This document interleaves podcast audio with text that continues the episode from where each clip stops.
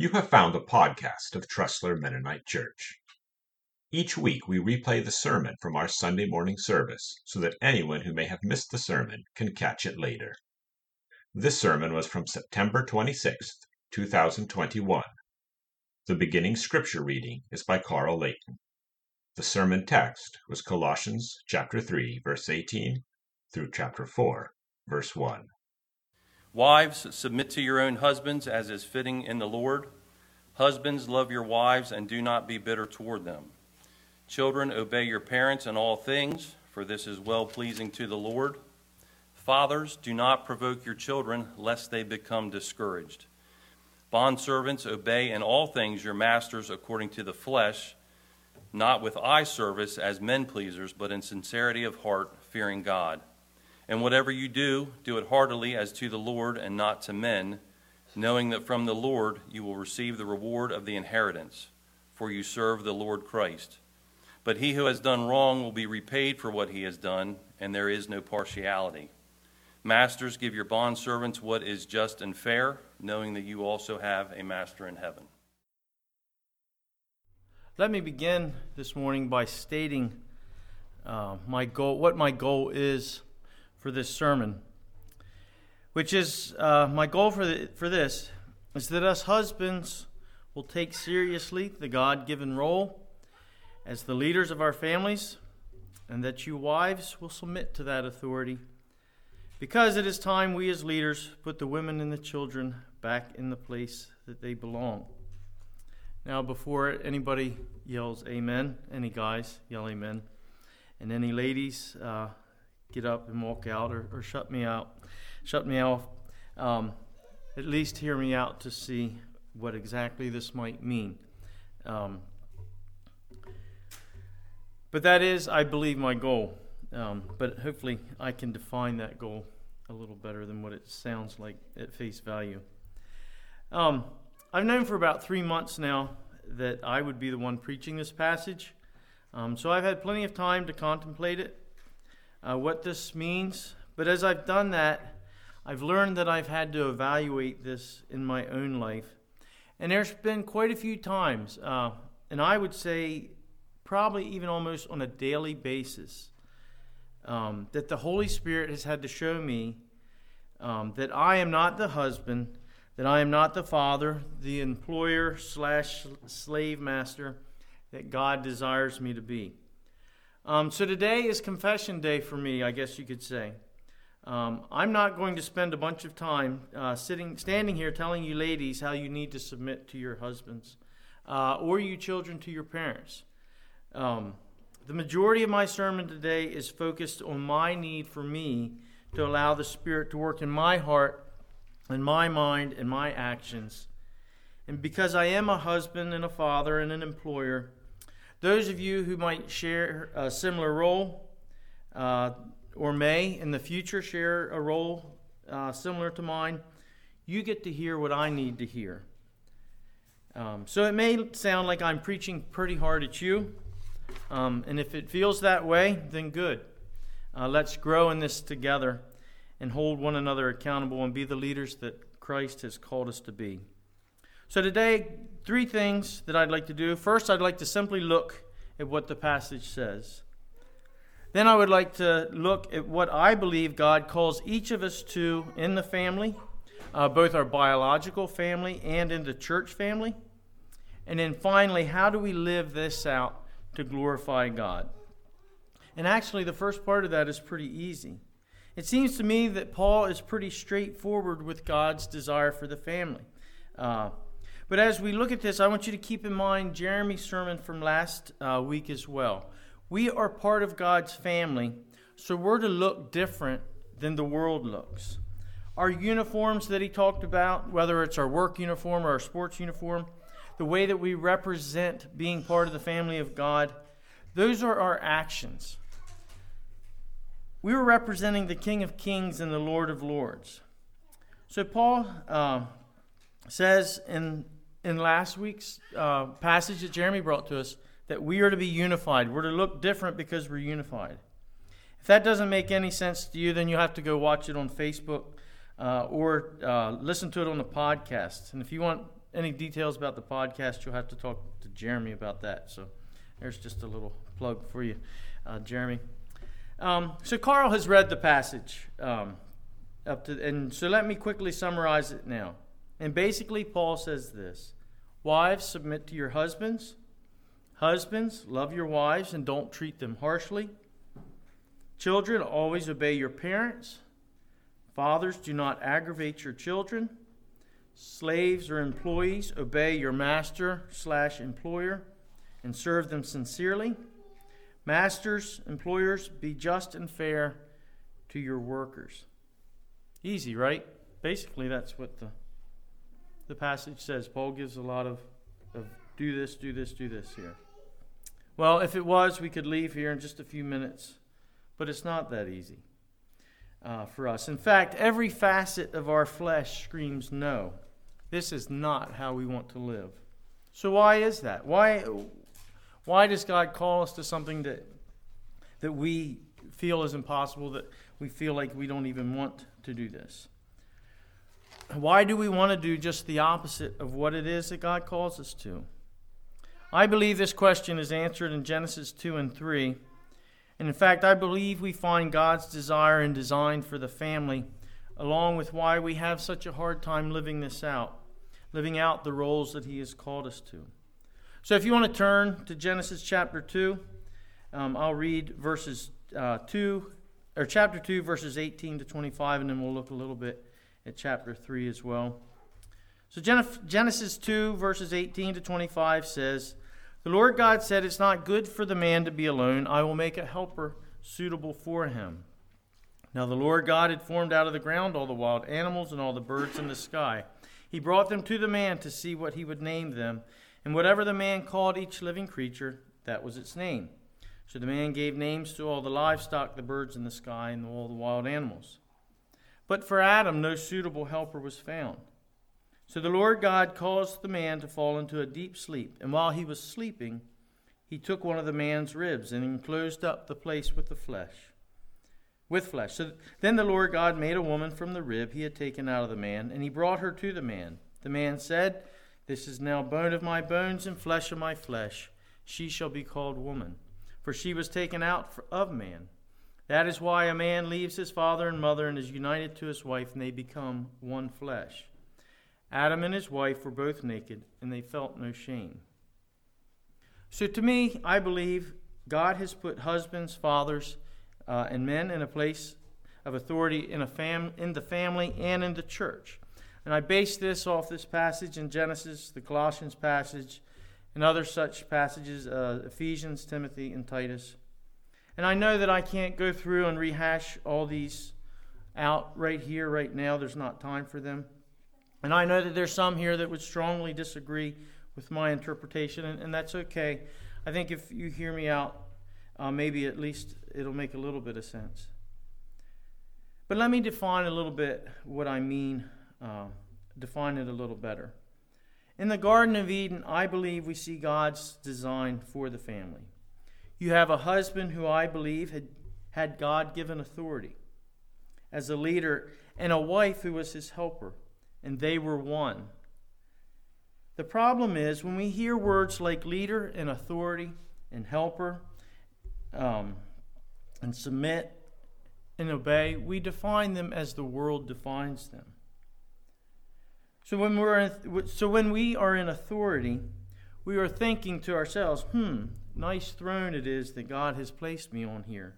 Now where are my servants and underlings that are here at my beck and call?" we feel like because we are in charge, and I say that in quotations because some of these words I don't have a better way of, of defining. We call the shots in our favor. We feel like that if we're given that authority, we can call the shots in our favor to benefit us. Or if we hear submit or obey, we feel like we're about to be taken advantage of, and we automatically rebel because there's no way I'm going to take orders. I need to stand up for my own rights and comforts.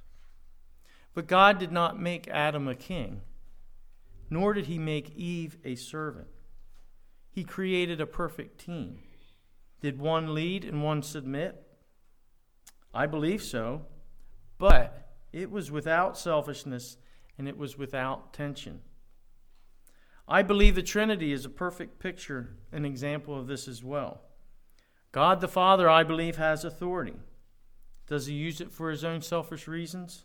Of course not. Christ submitted to the Father's request at a great cost. Did he have to? Well, yes, if in order to save us. Did God take advantage of him? Absolutely not. Did Christ desire to rebel? No, he simply submitted. Verse 25 says that Adam and Eve were both naked and were not ashamed. I believe this means more than they were just not wearing clothes. They were vulnerable to one another, but they had no reason to fear because they were without sin. Neither of them acted out of selfishness. So it was easy for Eve to obey Adam's orders. And again, I place them in quotation marks because I don't even think we can fully grasp somebody giving an order and not have a negative con- connotation in our mind in it. But it was easy for her to obey Adam because his orders were never motivated by his own selfishness. He always looked out for her best interest before his own. And I believe that in God's view, leadership and authority is never intended to be a privilege or a perk. I believe it's a responsibility and a call or a command to lay aside one's own desires and to serve those under his care and place their needs, their wants, and desires above his own. Let me repeat that again. I believe that in God's view, leadership and authority is never intended to be a privilege. I believe it is a responsibility and a command to lay aside one's own desires and to serve those under his care and place their needs, wants, and desires above his own.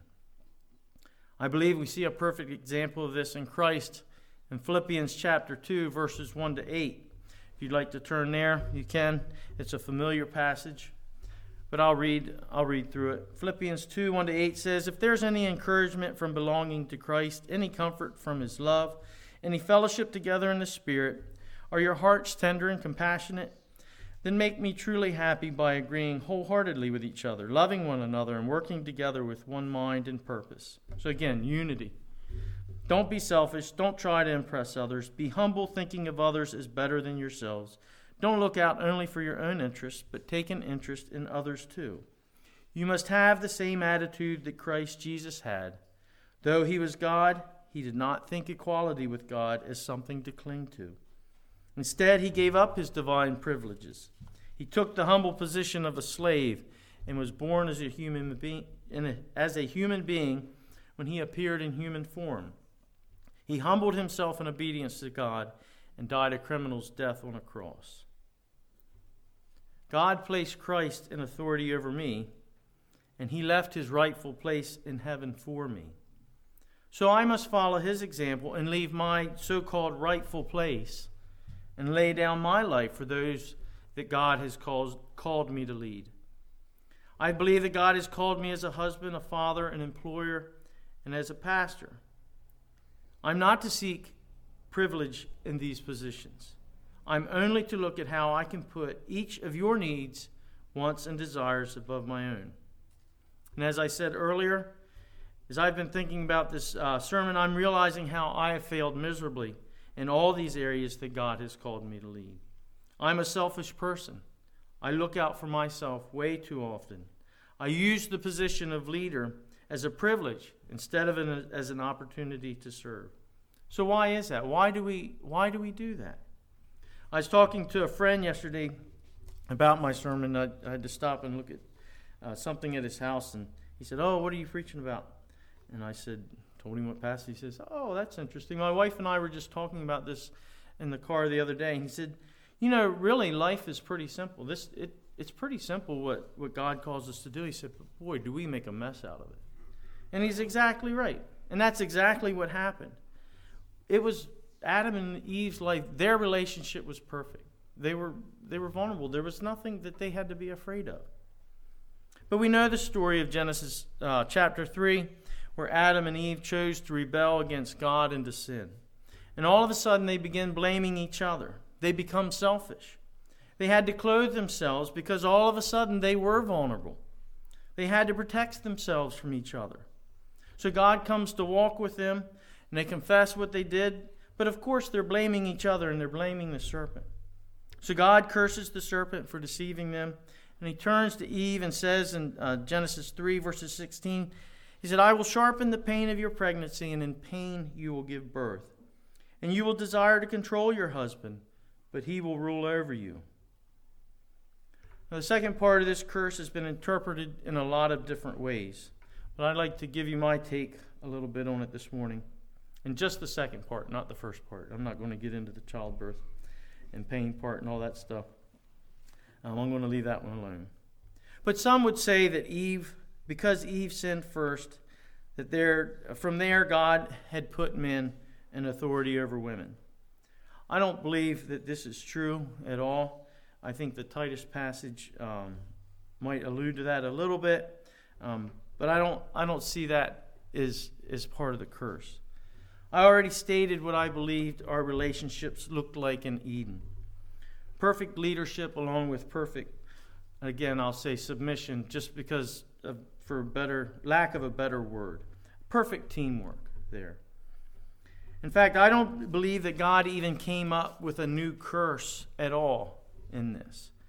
We as a human race chose to sin.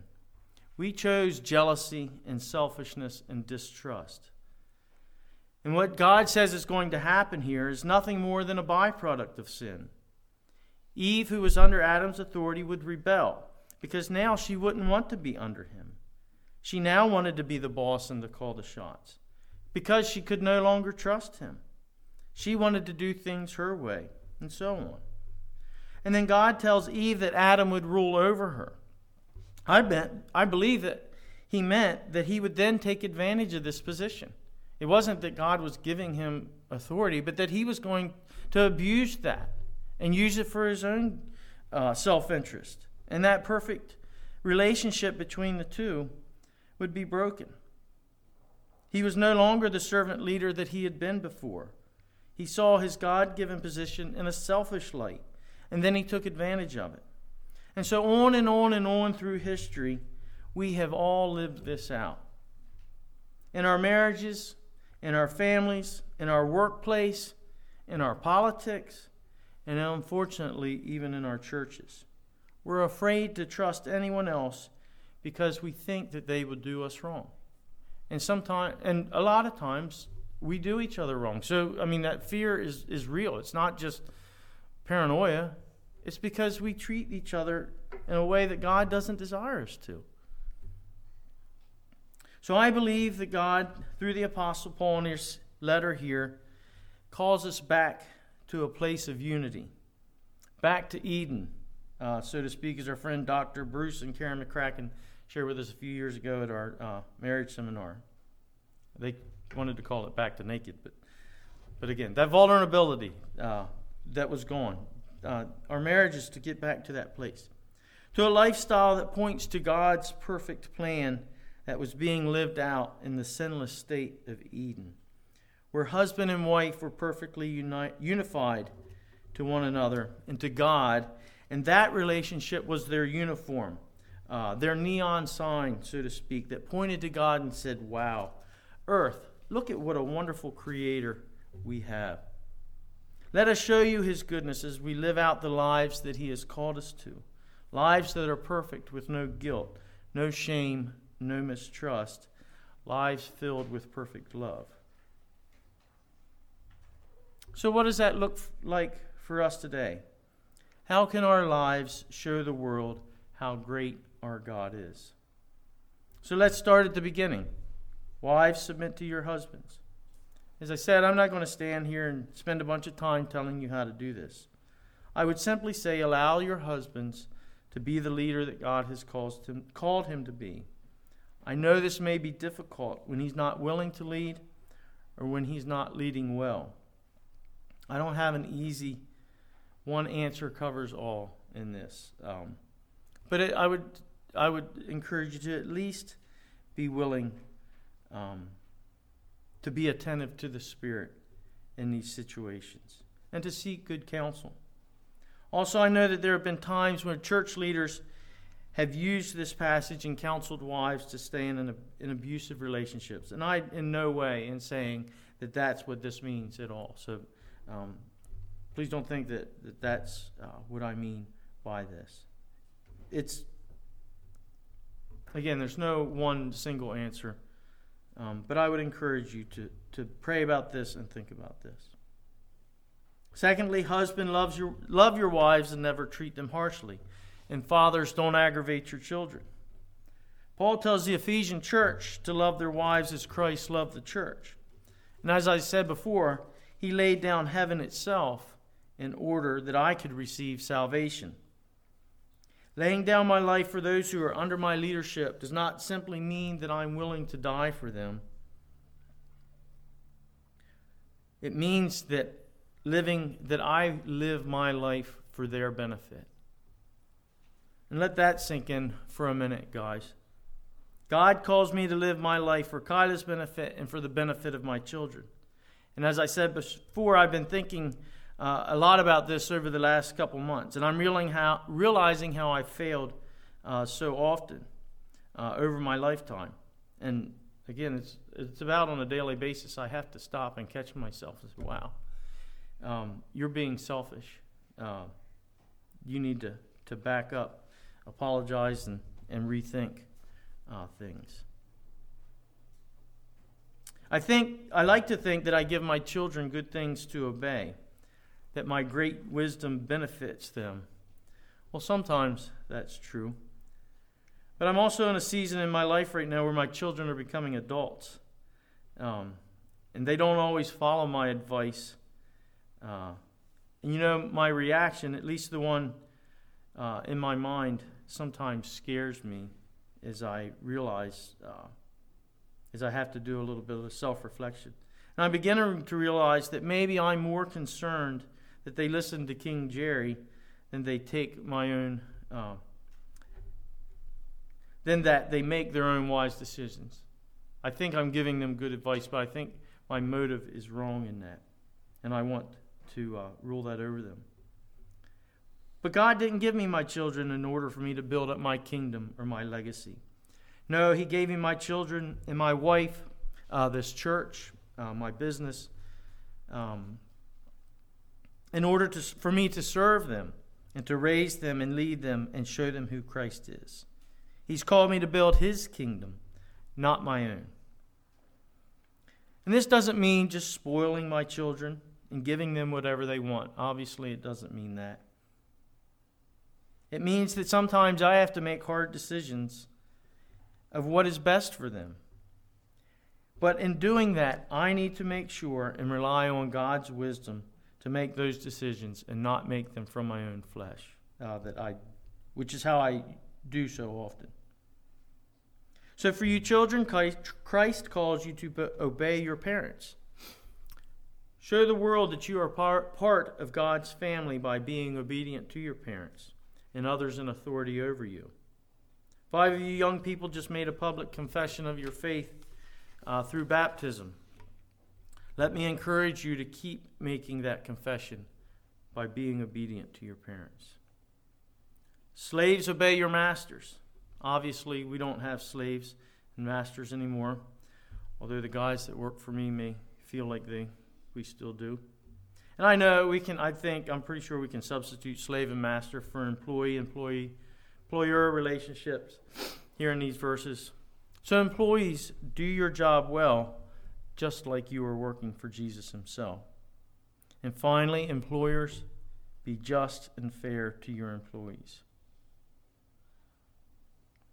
In all of these relationships, husband, wife, parent, child, employee, employer, relationship ships. Um, the world and our flesh sees them in conflict. There is the us versus them mentality in all of them. But God's perfect design, though, I believe, is unity. So let's each allow the Scripture, along with God's Spirit, to work in each of our hearts, our minds, and our actions. So, going back to the goal that I stated at the beginning.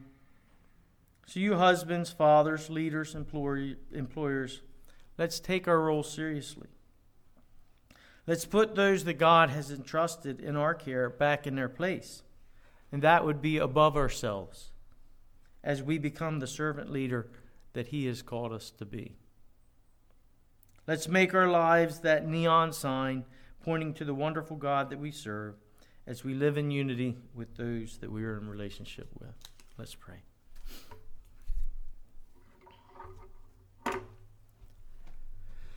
Dear Heavenly Father, I do thank you for a perfect design that you have given, that you created, uh, I believe, back in the beginning.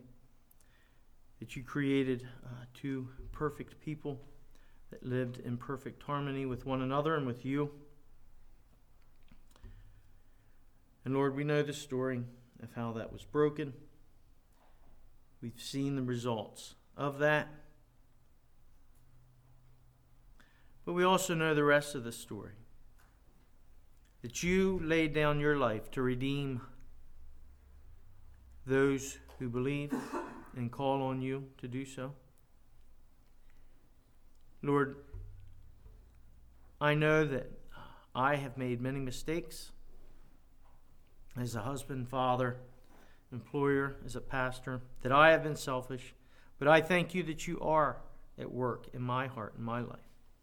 And I pray that you continue to do so and that you change me from the inside out so that I, in my life, can point to you and say, God is good because he can fix something broken like me.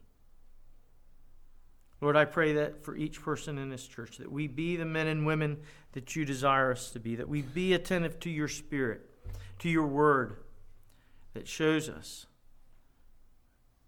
what it is you desire, and that we live that out. Lord, I thank you for each one that's here, those who are watching on Facebook, wherever that might be, and, and listening later. Lord, I just pray that again, that your Spirit be at work in our hearts and in our lives. In Jesus' name, amen. You have been listening to the Tressler Mennonite sermon from September 26, 2021. The passage was from Colossians 3 18 through 4 1. Take care.